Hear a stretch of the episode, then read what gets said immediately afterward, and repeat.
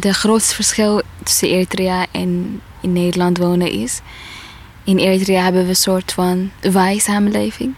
En dus als iemand mij iets vraagt, dan doe ik het. Omdat hij ook van mij verwacht. Maar toen ik hier kwam, zeg ik, ik heb ook een andere keus. Ik kan ook zeggen, ja, dat ga ik niet doen. Of uh, nee zeggen. het wordt moeilijk? Heel moeilijk. Heel moeilijk. Want um, daarmee denk ik, oké, ik ga die andere kwetsen. Maar achteraf bleek te zijn, ja, maar waarom moet ik eigenlijk mezelf vernietigen om jou blij te maken? En vanaf die dan begon ik gewoon na me te zeggen, nee. Hij zegt nee, ik zeg ook nee. maar langzaam heb ik opgebouwd naar een sterke nee. Nee is nee. En ik word zo blij dat ik niet hoef um, te vertellen waarom ik nee heb gezegd. Soms nee is gewoon een antwoord.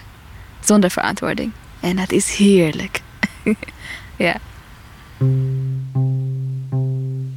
Je luistert naar Vrijheid Volgens. Een podcast van het Nationaal Comité 4 en 5 mei, gemaakt door mij, Maarten Dallinga.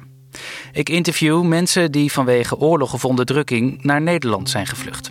Hoe beleven zij vrijheid en onvrijheid? Aflevering 5. Vrijheid volgens Saron. Mijn naam is Saron Tesfahone. Ik ben 23 jaar oud. Ik kom uit Eritrea en ik ben naar Nederland gekomen in 2012. Ik woon in Beeldhoven, Utrecht. En ik ben trotsmoeder van Noah en hij is twee maanden oud. Ik uh, ben student uh, bij Artes. Ik studeer docent theater. Ik ben danseres, zangeres en actrice.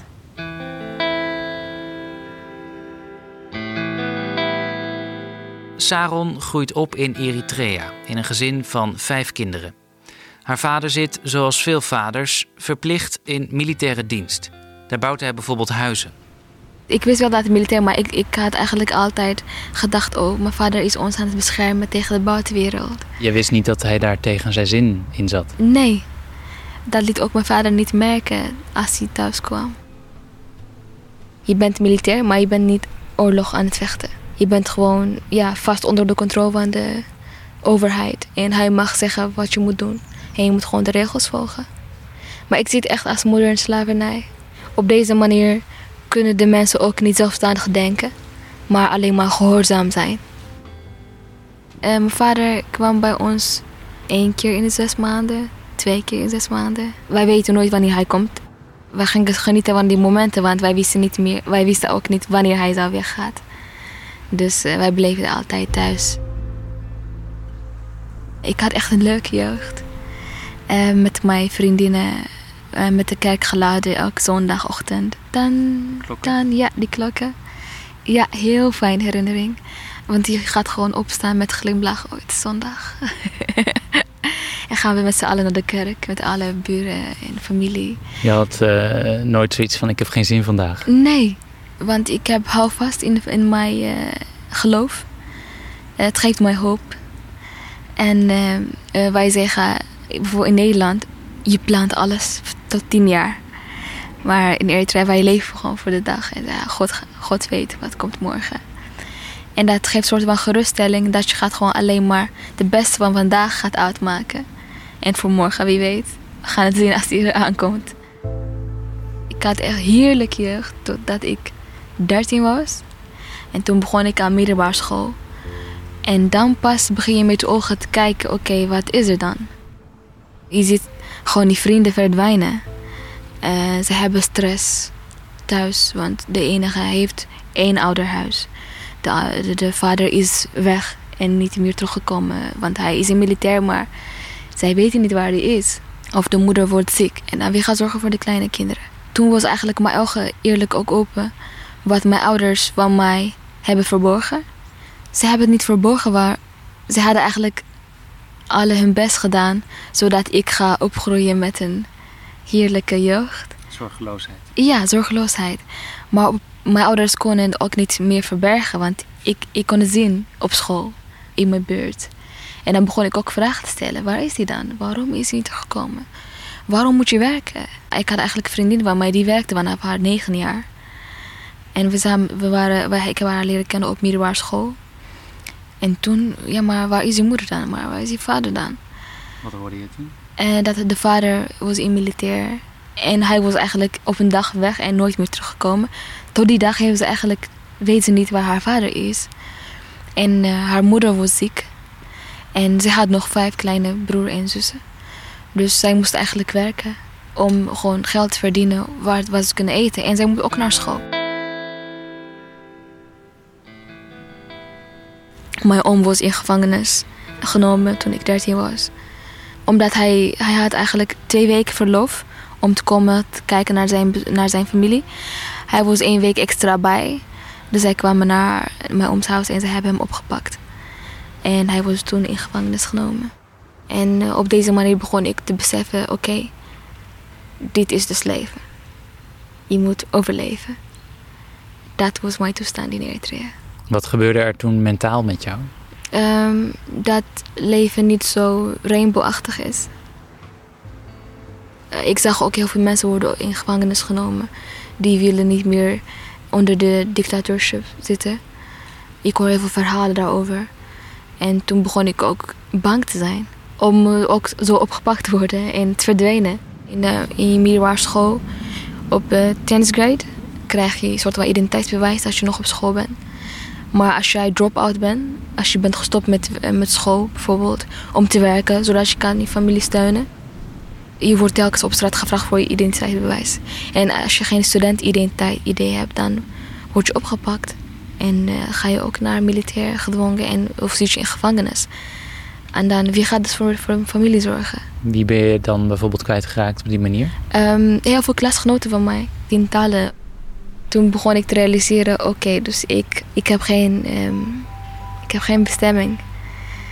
En toen besefte ik, oké, dus dit gaat dus eigenlijk mijn leven worden. Als ik, als ik de regels niet volg, dan ben ik ook gevangenis in en uit. En op dat moment realiseerde ik, ja, dus ik heb geen controle over mijn leven. In 2012 slaat Saron op de vlucht, samen met haar moeder. Er is niet voldoende geld om met het hele gezin te vluchten. De twee vluchten naar Sudan.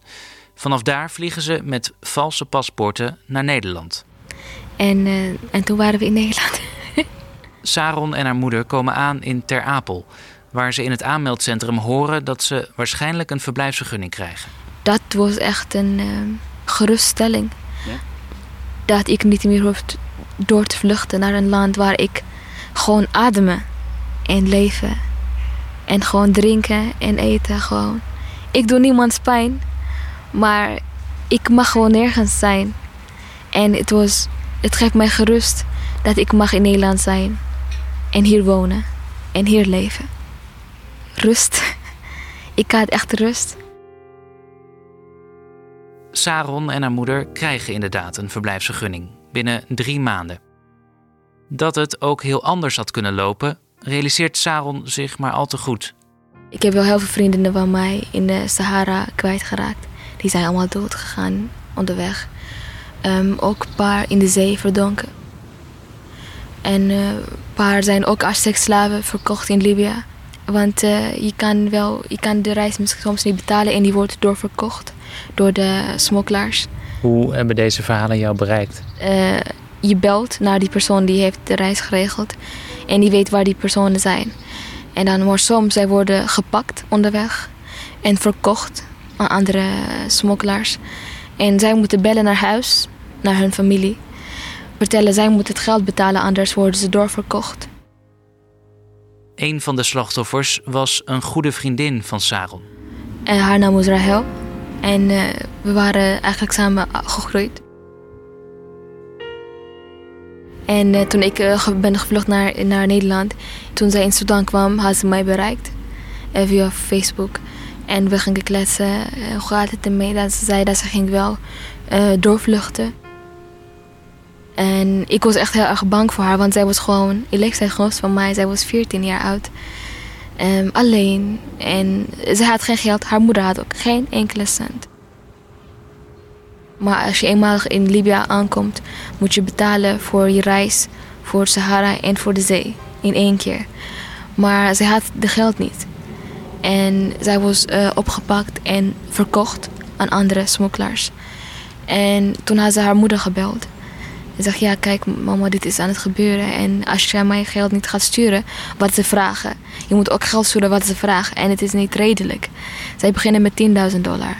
En als je één dag te laat bent, dan gaat hij gewoon omhoog. Met 5.000, met 10.000.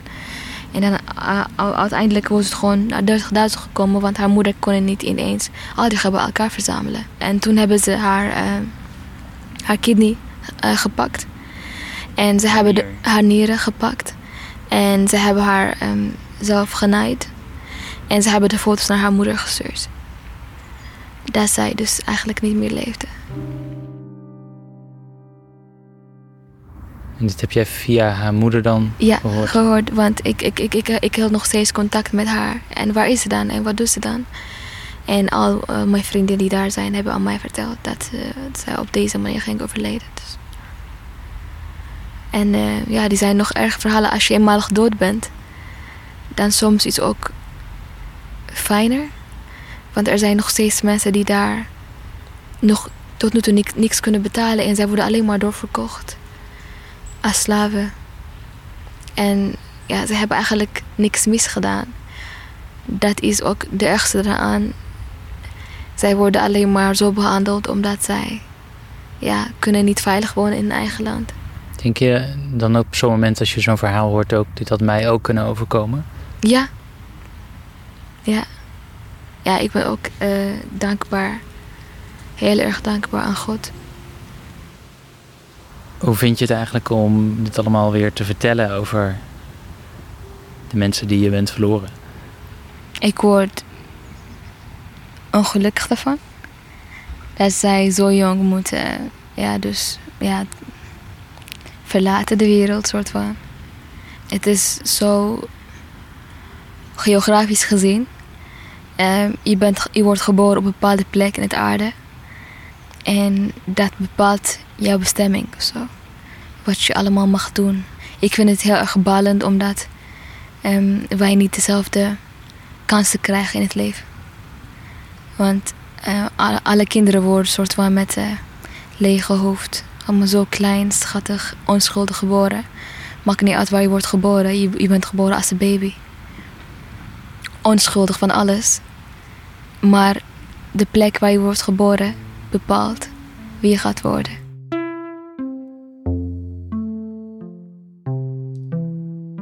Na zes maanden in een asielzoekerscentrum in Winterswijk krijgen Saron en haar moeder een woning toegewezen. In een klein dorp in Gelderland. Met allemaal Nederlanders. En wij waren de enige buitenlanders daar. Helemaal wit. en toch voelt Saron zich vrij snel thuis. Uh, ja, na een paar maanden wel. Want ik heb uh, echt een opa ontmoet. Hij heet Matthias. Hij werkte bij de vluchtelingenwerk. Uh, hij was echt een soort van inspiratie voor mij. Hij begon mij te helpen met mijn huiswerk, met Nederlands huiswerk. En hij had heel veel geloof in mij. Hij zei, je kan het. En met zijn hulp heb ik echt bijna alles overleefd. Zo heeft Saron een zwaar intakegesprek bij een instelling voor volwassenenonderwijs. Ze wil in één jaar het VMBO voltooien. En uh, ik zei tegen haar, ik wil echt zo snel mogelijk van de middelbare school eraf. Gewoon een T halen, HAVO halen, VWO misschien. En dan wil ik naar de Unie. En dan uh, zei die mevrouw, zei, maar dat kan niet. Je kan wel eraan beginnen, maar het wordt moeilijk. Want um, je spreekt niet eens goed Nederland. Je bent één jaar in Nederland. En ze zei letterlijk, ik ken wel mensen die uit Afrika-landen komen. Maar ze maken het nooit af. En ik geef je simpele voorbeeld. Je kan gewoon makkelijk, je hebt nu een T. Je kan naar mbo gaan. En gewoon, gewoon een normale certificaat halen. En uh, gewoon gaan werken bij... Uh, je kan echt nu makkelijk bijbaan vinden. Of een baan, zei ze. Bij supermarkt of schoonmaak. Want uh, zo doen de meeste vluchtelingen. Je regelt gewoon een snelle... Je fixt gewoon een snelle baan. En daar werk je gewoon. En ehm, het was echt... Ja, stap in de hart, soort van. Ik vond het moeilijk, want ik, ik wou echt bijna huilen van die boosheid. En mijn moeder stond naast mij. En zij vroeg, wat zegt ze dan? vertel mij, wat zegt ze? En ik kon echt de... Ja... Ik had echt... Ik was echt zo sprakeloos. Ik had zelf niet eens de macht om mijn moeder te vertalen wat die vrouw had gezegd. Want ik weet wat voor, wat voor obstakels mijn moeder had voor mij gedaan. Er waren echt dagen dat ik mijn voeten in koude water zou insteken, zodat ik niet in slaap ga vallen. Maar in één jaar heb ik mijn thee gehaald met het hoogste cijfer van de hele school. Wow. Ik had 8,9 als uh, gemiddelde met centraal en schoolcijfers bij elkaar. En zelfs daarna wordt er afgeraden om in één jaar de HAVO te doen. Het wordt steeds moeilijker. HAVO zou moeilijk zijn, dus doe het in twee jaar of in drie jaar. Ja, maar ik wil het in één jaar doen. Toen, was, toen begon ik mij nee duidelijker te worden. Nee, dat ga ik niet doen. Nee, dit wil ik. En uh, besefte ik ook dat ik keuzes heb. Ik heb mijn HAVO-diploma gehaald in één jaar. Ook al heeft Saron zich dan op school bewezen, ze heeft nog altijd het gevoel dat mensen haar niet voor vol aanzien. Ik word steeds vergeleken met uh, vluchtelingenbeeld, wat wordt gezien op social media. Dat wij uh, niet zoveel kunnen, uh, dat wij niet zoveel kennis hebben, laag opgeleid zijn. Maar niet iedereen is hetzelfde. Je moet mensen op individueel niveau moeten leren kennen. Toen heb ik de vraag aan hem gesteld: Matthias, wat doet eigenlijk een 18-jarige Nederlands persoon? En hij zei, ja, meestal gaan, op je achttiende ga je wel uit huis wonen. Je woont op kamer. Eh, je hebt, die, je hebt een bijbaan. Je hebt de rijbewijs gehaald. Eh, soms wel een auto gekocht. En toen heb ik dat beeld in mijn hoofd. En ik heb heel hard gewerkt. En heb ik eh, geld bij elkaar gespaard. Heb ik mijn rijbewijs gehaald. Ik heb een auto gekocht, Kia Picanto, hm. van 2006. En ik heb een kamer geregeld in Kana-eiland. En ja, ik ging HBO doen op uh, hogeschool in Utrecht. Uh, sociaal uh, maatschappelijk werk. Dat had ik gehaald op mijn achttiende. En toen zei ik tegen Matthias, kijk, ik ben Nederlander geworden nu. En hij had erop gelachen, want hij zei... Nee, jij bent de betere versie van jezelf geworden, want niet iedere Nederlander haalt het.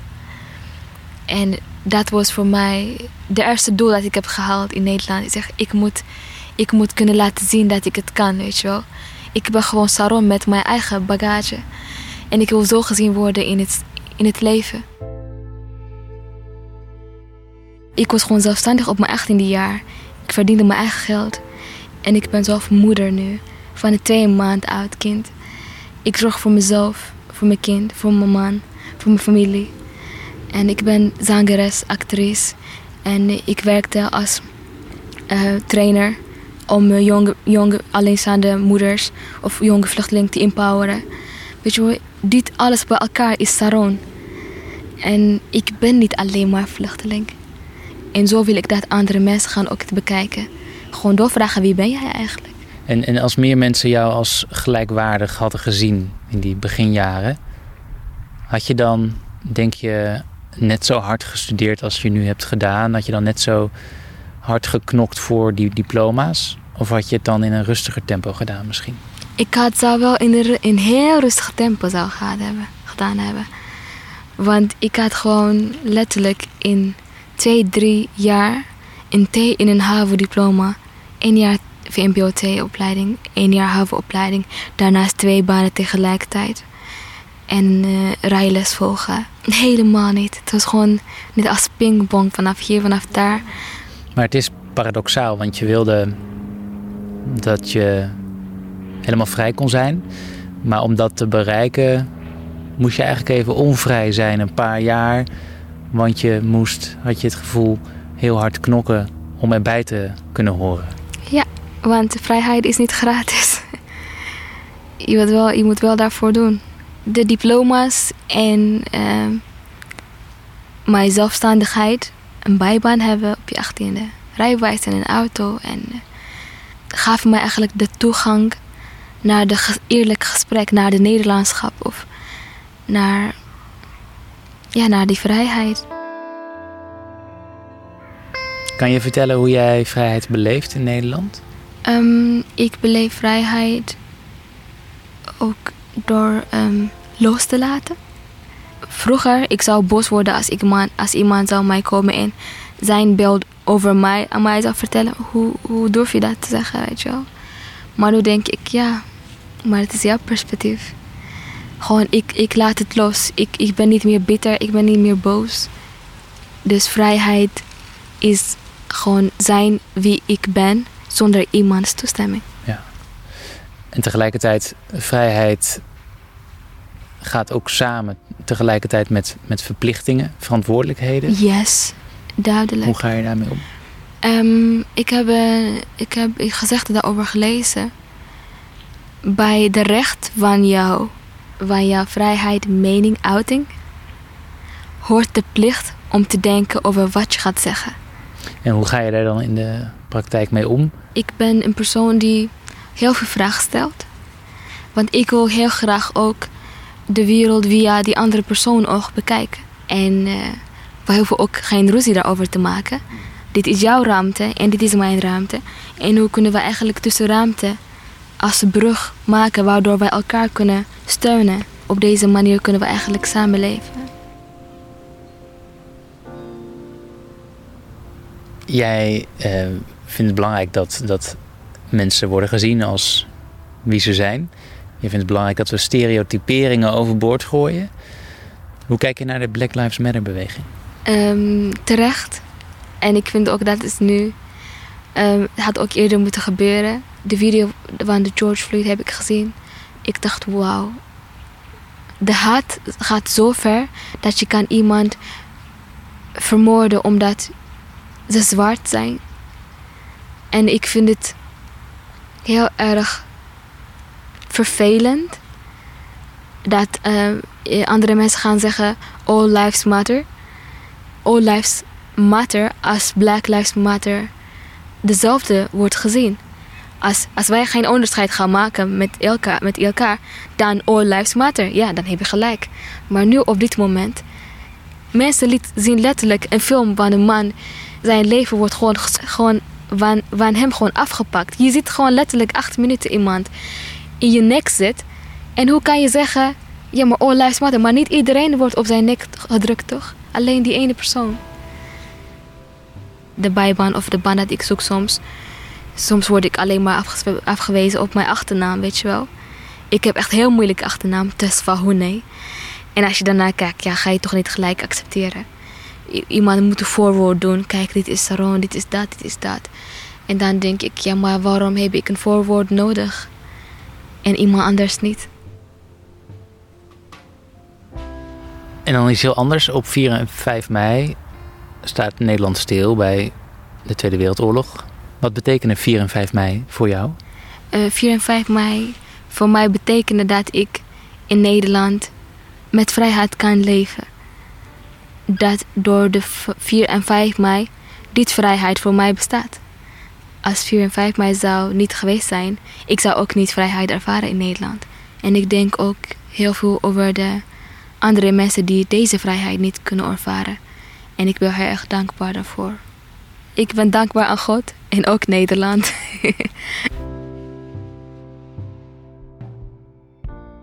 Toen wij asiel kregen in Nederland in 2013 hebben we hebben IND, dus mijn vader en andere broer en zus van mij, naar Nederland gebracht als gezin.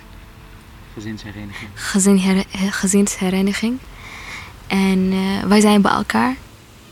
Hoe was het om weer bij elkaar te komen? Het was echt, uh, ik heb echt geen woorden ervoor. Dat wij bij elkaar mogen zijn, vijf kinderen en ouders erbij. En weer dat zij een zesde kind erbij haalden. En dat wij mogen bij elkaar weer leven. En elke keer als ik naar school ga en weer terugkom, papa is thuis. Ik hoef hem alleen maar te bellen. En hij staat klaar. En hij is er, hij gaat niet weg. En mijn moeder en mijn broer en zussen, ik hoef niet te zorgen waar zijn ze. Ze zijn gewoon thuis.